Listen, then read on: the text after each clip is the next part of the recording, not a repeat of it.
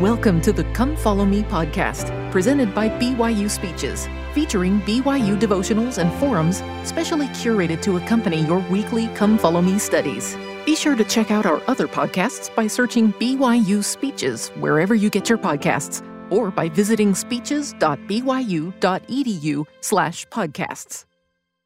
The focus of my message today is based uh, on a proverb from Solomon, who was given, according to the book of First Kings, a gift from God of exceeding wisdom. His fame was in all the nations round about, and there came all people to hear the wisdom of Solomon. Even three thousand years later, when we read Solomon's Proverbs, we often not in agreement with his profound wisdom, because life has also taught us the same lesson, sometimes through a difficult or trying experience. If life hasn't yet taught you the wisdom of the proverb that I'm about to share, it would be my prayer that my, by the end of my remarks, it will have enlightened your understanding and touched your hearts sufficiently to motivate you to make some helpful and wise changes in your life. Here is the proverb. Enter not into the path of the wicked. Avoid it. Pass not by it. Turn from it and pass away. The wisdom of Solomon in this passage is to be discovered in the word avoid. He had discovered, as all wise people do, one of life's most helpful guiding principles. It is easier to avoid temptation than it is to resist temptation. To illustrate the wisdom of this principle, let's suppose for a moment that my great temptation in life is chocolate chip cookies, and I'm trying to overcome the temptation. It's easier for me not to have the cookies in the house than it is to walk through the front door and smell two dozen of them fresh out of the oven, warm and moist and smelling good. At that moment, I am no longer simply fighting temptation. I am also fighting chemistry. The aroma triggers the pleasure center of my brain. My mouth begins to water in preparation for the cookies. And then with each tempting breath, my resistance grows weaker as my craving grows stronger and my appetite begins to overpower my reason and my resolve. My other self, the one that is carnal, argues in favor of the cookies. You know, dieting doesn't have to mean deprivation. It's your overall effort that counts, and one cookie certainly isn't going to blow your diet. Well, with my pleasure center activated, I don't need much convincing, and I yield to the cookie's enticing aroma. How easy is it to stop when that first cookie only intensified your appetite rather than satisfying it? That same voice says, well, you've blown it now. You may as well enjoy yourself and recommit to your diet tomorrow. So after I've eaten about six cookies, maybe with a glass of milk, I begin to feel remorseful about breaking my resolution and my diet. Well, I, I hope you will understand the metaphor as I now apply it to a far stronger desire in our life. The Lord has blessed each of us with powerful hormones, which also link to the brain's pleasure center. It is very, it's a very desirable attraction that begins to occur in adolescence towards the opposite sex. Along with the many spiritual reasons which inspire a person to get married, the Lord has also blessed us with this powerful physical drive, with this intense chemistry, to also motivate us to get married, to be fathers and mothers, to have children and a family of our own, and to strengthen the loving bonds between husband and wife. Why? Because according to the family, a proclamation to the world, the family is central to the Creator's plan for the eternal destiny of His children. The proclamation also states that God has commanded that the sacred powers of procreation are to be employed only between a man and a woman, lawfully wedded as husband and wife. The booklet uh, For the Strength of Youth, which could also be called For the Strength of the Young Single Adults, states that physical intimacy between husband and wife is beautiful and sacred. It is ordained of God for the creation of children and for the expression of love between husband and wife. Youth often grow, grow up with an incorrect understanding of intimacy and sometimes an unhealthy attitude towards it, because it is often treated as a taboo topic rather than a sacred one. Because intimacy in marriage is beautiful, sacred, and ordained of God, it is important to understand that sexual sin isn't the use of something inherently bad, but the misuse of something inherently good and beautiful. In the Book of Mormon, Alma taught his son Corianton that the misuse of these sacred procreative powers outside the bonds of marriage was, quote, most abominable above all sins, save it be the shedding of innocent blood or denying the Holy Ghost, unquote. Alma cautioned his son, go no more after the lusts of your eyes, a phrase that could easily apply to pornography in these latter days. In old, in the Old Testament, we read the story of David, who did go after the lusts of his eyes. Arising from his bed at evening tide, he walked upon the roof of the king's house. And from the roof, he looked down and saw a lovely chocolate chip cookie out of its wrapping. The cookie was very beautiful to look upon and smelled really good. At this point, David was not simply dealing with temptation, but also with powerful chemistry, and he succumbed to the enticing power of the cookie. Conversely, we have the story of Joseph, who was in Potiphar's house when his master's wife began to seduce him. He was in the kitchen with the cookies. What did Joseph do?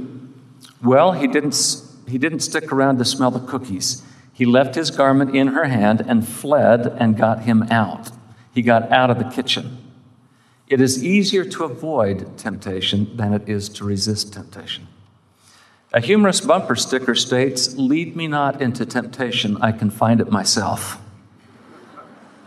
What the Lord's Prayer actually states, according to the Joseph Smith translation, is, "Suffer us not to be led into temptation."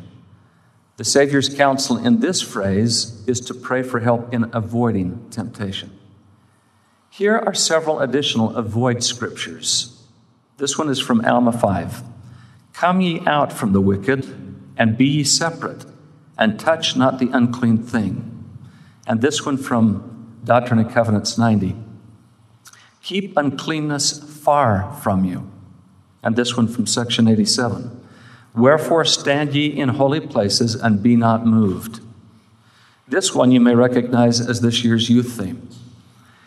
In teaching prayer, avoiding temptation was one of the foremost principles taught by the Savior, such as in this counsel, which he repeated in many scriptures. Watch and pray that ye enter not into temptation. The spirit indeed is willing, but the flesh is weak. This entreaty by the Savior to avoid temptation consists of two acts of faith, to watch and to pray. The guide to the scriptures teaches us that to watch means to be vigilant, to be on our guard, which is wise advice in defending ourselves against a very real and ever-lurking enemy. And the corollary to the Savior's wise advice to pray to avoid temptation is that without prayer, we will not have the spiritual strength or stamina to win this battle on our own. How can we pray that we enter not into temptation if we don't pray in faith? Or in other words, do all in our power to make the prayer come true. The first step we should take if we have prayed in faith to avoid temptation would be to close the door on it and avoid it completely. It has been said that temptation usually comes in through a door that has been deliberately left open. Many pray to be delivered from temptation, but they leave the doorway to temptation cracked just a bit, convincing themselves that nibbling isn't partaking and that the Lord will justify in committing a little sin. An age-old proverb states, an open door may tempt a saint. Moses warned of the danger of leaving the door ajar, quote, sin lieth at the door, and Satan desireth to have thee, unquote. All Satan needs to gain access to the pleasure center is a cracked door and a sweet aroma. From there, Lucifer will begin to open the door an inch at a time, said President Kimball, using his logic to confuse, confuse, and his rationalizations to destroy. He will shade meanings and lead from purest white through all the shades of gray to the darkest black. The key is not to leave the door cracked open. Satan cannot open the door from outside. Of a truth, said Elder Neal A. Maxwell, temptation is not a gate that can be opened by force of arms. It opens only inward, as moved by the arm within, for each man is the gatekeeper of his own soul. The following are examples of things we do, or we might do, to close the door on temptation and act in faith to fulfill the prayer to avoid temptation. For dieters, it would be wise to get rid of the junk food in the cupboard and not go grocery shopping when you're hungry. For internet junkies, it may mean deleting the game on your smartphone that you're addicted to. Many married people unwisely crack the door on temptation by friending old boyfriends and girlfriends on their social media site. Avoiding temptation would mean to unfriend them before Satan cunningly destroys their marriage. Avoiding temptation may mean putting a filter on your computer that blocks the material which is offensive to the spirit.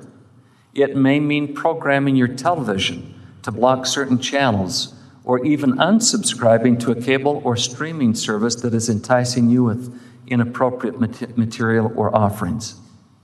And it may mean breaking up with that boyfriend or girlfriend who has not demonstrated virtuous thoughts or behavior. I invite each of you to think about your greatest temptations, and then ponder and pray about what you can do to avoid them in the future, rather than trying to resist them. I then invite you to wisely follow through on that avoidance revelation that comes to you.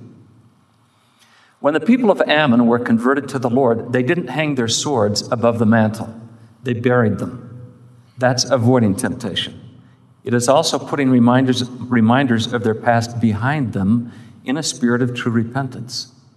Quote, "We will hide away our swords, yea, even we will bury them deep in the earth, that they may be kept bright, as a testimony that we have never used them, and at the last day, and this they did, it being in their view a testimony to God, and also to men, that they never would use weapons again," unquote. We are taught to not touch the unclean thing, and to avoid the very appearance of evil. Our prayer should be as Nephi's, "Wilt thou make me that I may shake at the very appearance of sin?" Another nugget of wisdom and counsel on avoiding temptation comes from President Boyd K. Packer, president of the Quorum of the Twelve Apostles. Uh, you'll have to pay close attention to capture the deeper meaning of this one-sentence sermon. Never make the same mistake once.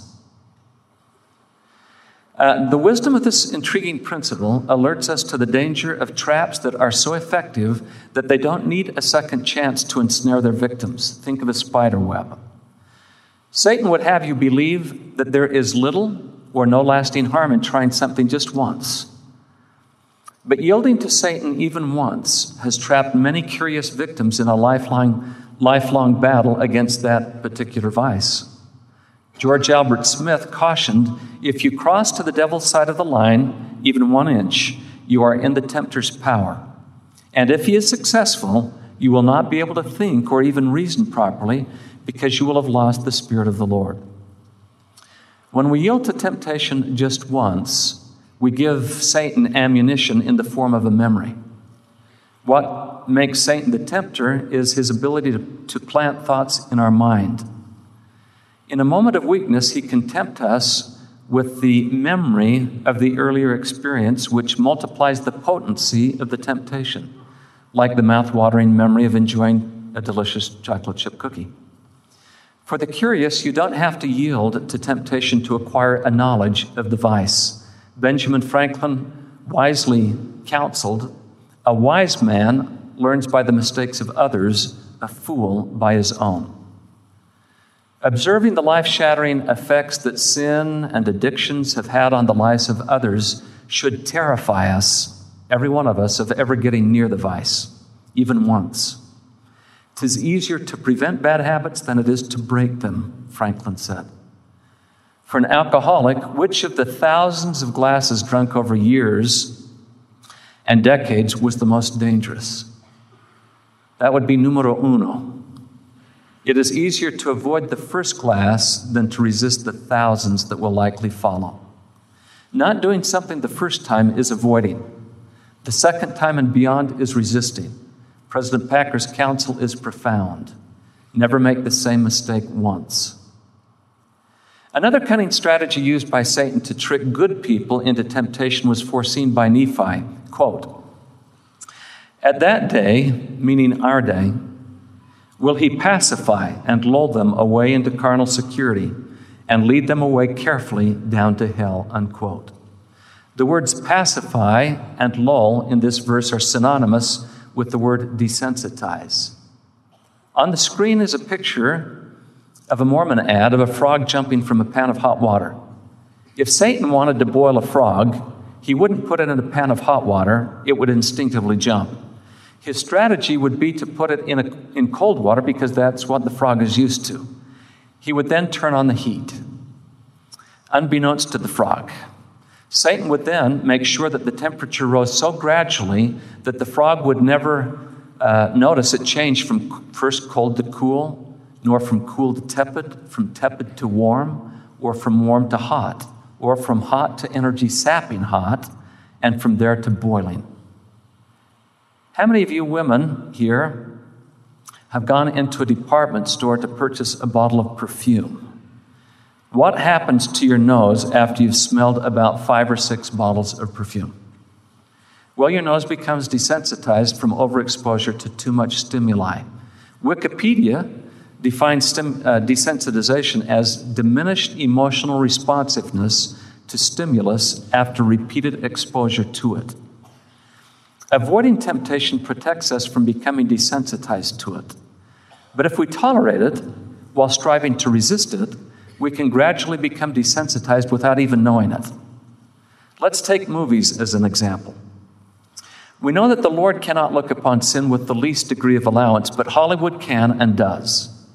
And many good members of the church allow themselves to look upon sin in movie theaters with a great degree of allowance or tolerance, justifying it in the name of good entertainment with just a few bad parts. Now let's assume that the two ends of the basketball court here uh, at the Marriott Center represent the two extremes in movies that Hollywood produces. We will have this extreme to my right represent G-rated movies, and to my left, this other extreme, what Hollywood calls adult entertainment. In between these two extremes, the Motion Picture Association of America gives movie ratings of P G, P G thirteen, I'm going to let this pulpit represent R, N C seventeen, and then adult entertainment. In between these two extremes, where do we draw the line over which it would be dangerous to cross? Well, it is risky for the church to draw a line. If the speed limit on the freeway is sixty-five miles per hour, how fast will the people drive? Well, at least sixty-five. Uh, they'll drive as fast as the limit. If the church were to draw a line with movies, that would be like giving permission to watch everything up to the line. Therefore, President Hinckley never drew a line. Neither has President Monson. But the prophets have taught us the principles found in For the Strength of the Youth, such as do not attend, view, or participate in anything that is vulgar, immoral, violent, or pornographic in any way. Do not participate in anything that presents immorality or violence as acceptable.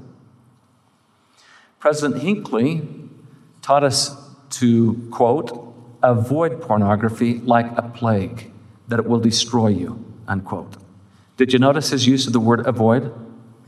President Monson has taught, quote, avoid any semblance of pornography. It will desensitize the spirit and erode the conscience, unquote.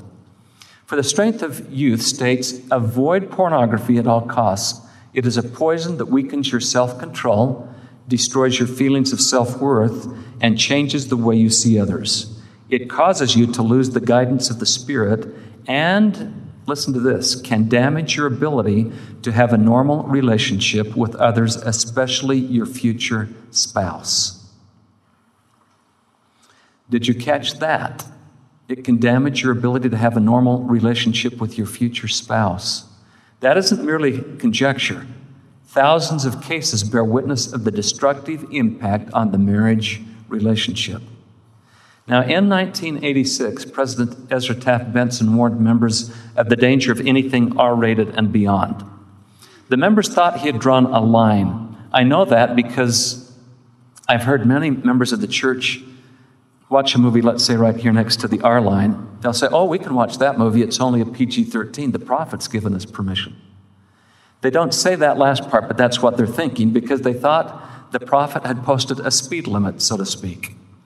But what would a movie given an R rating in nineteen eighty-six be rated today? Would you agree that Hollywood has relaxed its standards? It is referenced to as ratings creep. Hollywood has gradually allowed more vulgarity, profanity, nudity, violence, sex, et cetera over the decades while maintaining the same rating. Does the word creep remind you of the serpent that was more subtle than any beast of the field, as we read in both the book of Genesis and uh, in the book of Moses? Well, you don't need a study to verify the reality of ratings creep. If you are unaware of this creeping phenomenon, it's likely good evidence that uh, you have become desensitized yourself to this dangerous trend and are in a pot of water with the temperature on the rise.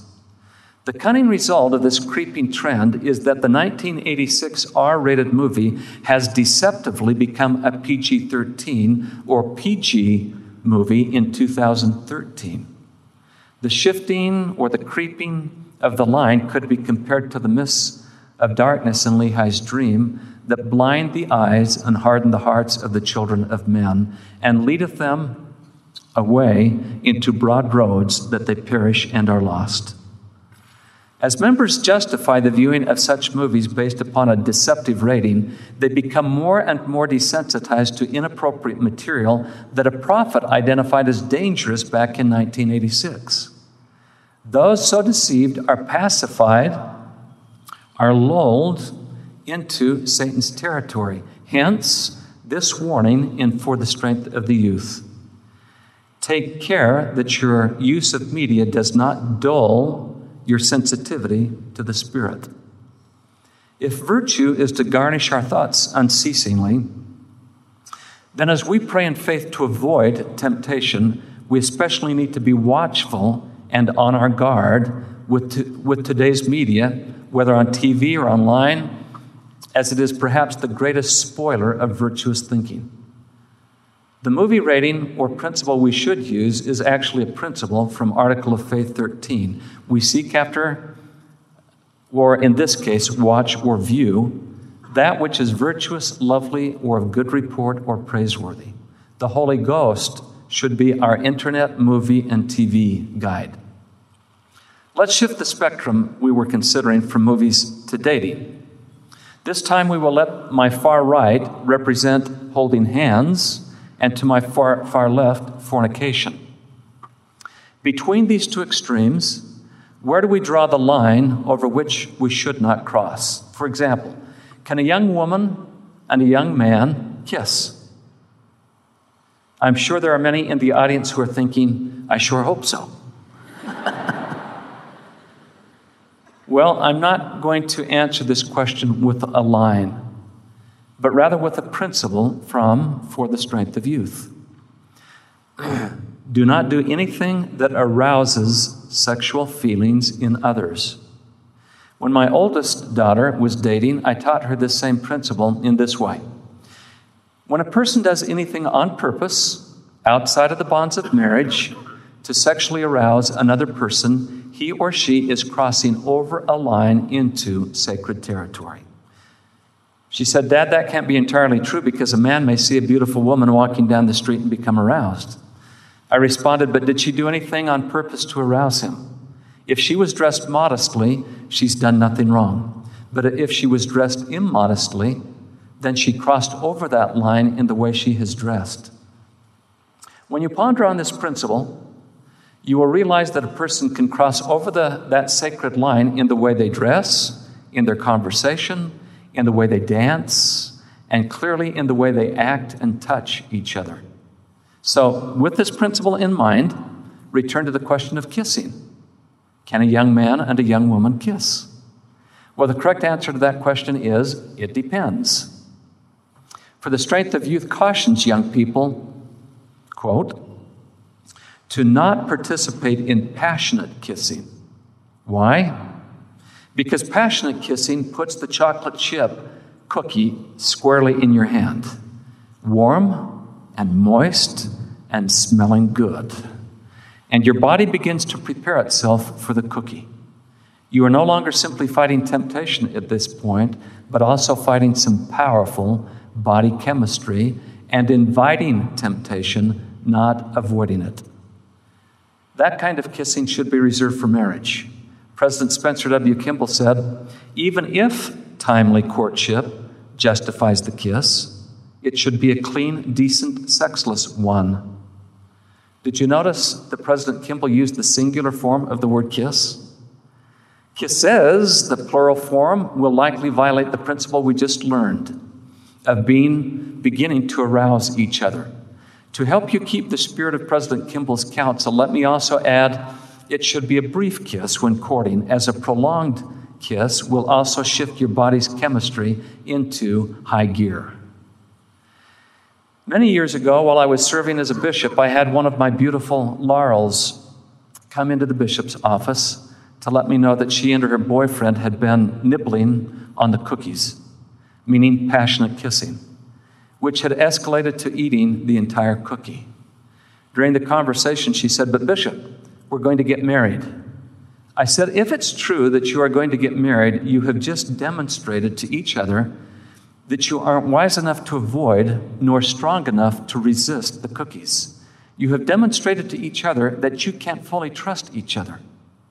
After marriage, when life becomes routine and less glamorous than courtship, will you be able to fully trust your husband when an attractive woman at work or elsewhere, not a chocolate chip cookie this time, but a cute little snickerdoodle, starts flirting with him?"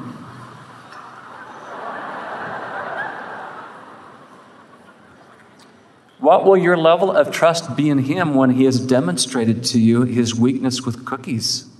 And will he be able to fully trust you when life becomes a little humdrum and some other man begins to show interest in you? Not a chocolate chip cookie this time, but a white chunk macadamia. The best wedding gift you can give your future spouse is the gift of trust, a gift given by covenant at the altar in the temple, but created as you mutually demonstrate respect, loyalty, and strength of character with each other during courtship. For a marriage, uh, for a marriage that didn't begin this with this priceless gift, that trust can be earned, but only through sincere repentance and may take a little bit of time. To help you develop the gift of trust during courtship, for the Strength of Youth shares the following avoid principles. Choose to date only those who have high moral standards and who and in whose company you can maintain your standards. The second one, remember that a young man and a young woman on a date are responsible to protect each other, each other's honor and virtue. And this one, go only to places where you can maintain your standards and remain close to the Spirit. Another one, when you begin dating, go with one or more additional couples. All of these are avoid principles that will help you avoid tempting situations. Now, avoiding temptation should be our first line of defense. However, we live in a world where the wheat is growing with the tares, and when it is impossible to completely avoid temptation, but it would be wise to minimize it to the extent possible. When we are faced with temptation, we, we should resist it with an avoidance mentality. "Get thee behind me" was the Savior's example of resisting with an avoidance mentality. He suffered temptations but gave no heed to them. When we are faced with temptation, it would be wise to follow the Savior's example by dismissing, dismissing Satan without any further argument or discussion, immediately and swiftly. Joseph fleeing from the rapacious arms of Potiphar's wife is another good example of this principle of avoiding or resisting with an avoidance mentality. There may be some here who have nibbled or perhaps even yielded completely to the cookies speaking metaphorically. If that includes you, I would uh, invite you, plead with you, to see your bishop. He loves you and will help you through the repentance process. It would be my hope that you would leave his office feeling the love of the Savior through him, and the hope and the forgiveness that comes through or from the Savior's grace to those who truly repent. Whatever your weakness or temptation is, and we all, we all have them, if your desire is to avoid that temptation in the future, remember that the Savior wants to help you. His grace, according to the guide to the Scripture, is, quote, a divine source of help or strength that is given through the mercy and love of God. Every mortal person needs divine grace because of Adam's fall and also because of man's weaknesses, unquote. Section sixty-two states that Jesus Christ knoweth the weaknesses of men and how to succor them who are tempted. And how does the Savior know how to succor those who are tempted? Because he himself has suffered being tempted, therefore is able to succor them that are tempted. Alma the Younger is one who, ref- who is referred to in the Book of Mormon as very wicked, and with the sons of Mosiah was one of the vilest of sinners. Unlike the Savior, who never paid heed to temptation, Alma had. After repenting of his sins, Alma described the incredible clean feeling that came to him through the Savior's love and grace, quote, there can be nothing so exquisite and sweet as was my joy, unquote.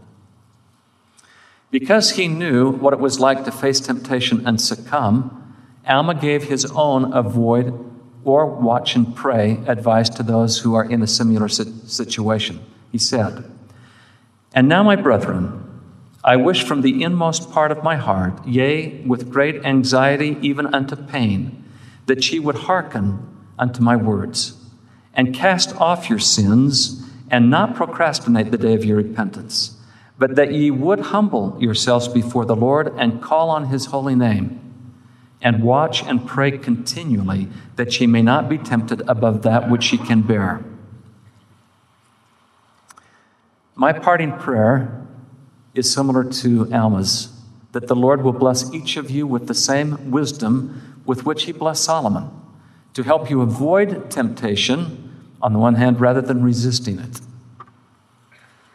and with the strength to quickly dismiss temptations in those situations where it is impossible to completely avoid it. I pray in the name of Jesus Christ. Amen. You've been listening to the Come Follow Me podcast, presented by B Y U Speeches. Please check out our other podcasts of recent speeches, classic speeches, and B Y U Speeches compilations on love and marriage, overcoming adversity, by study and by faith, the prophet Joseph Smith, and Jesus Christ, our Savior and Redeemer. Go to speeches dot b y u dot e d u and click on podcasts for more information. You can also find all B Y U Speeches podcasts at your preferred podcast provider.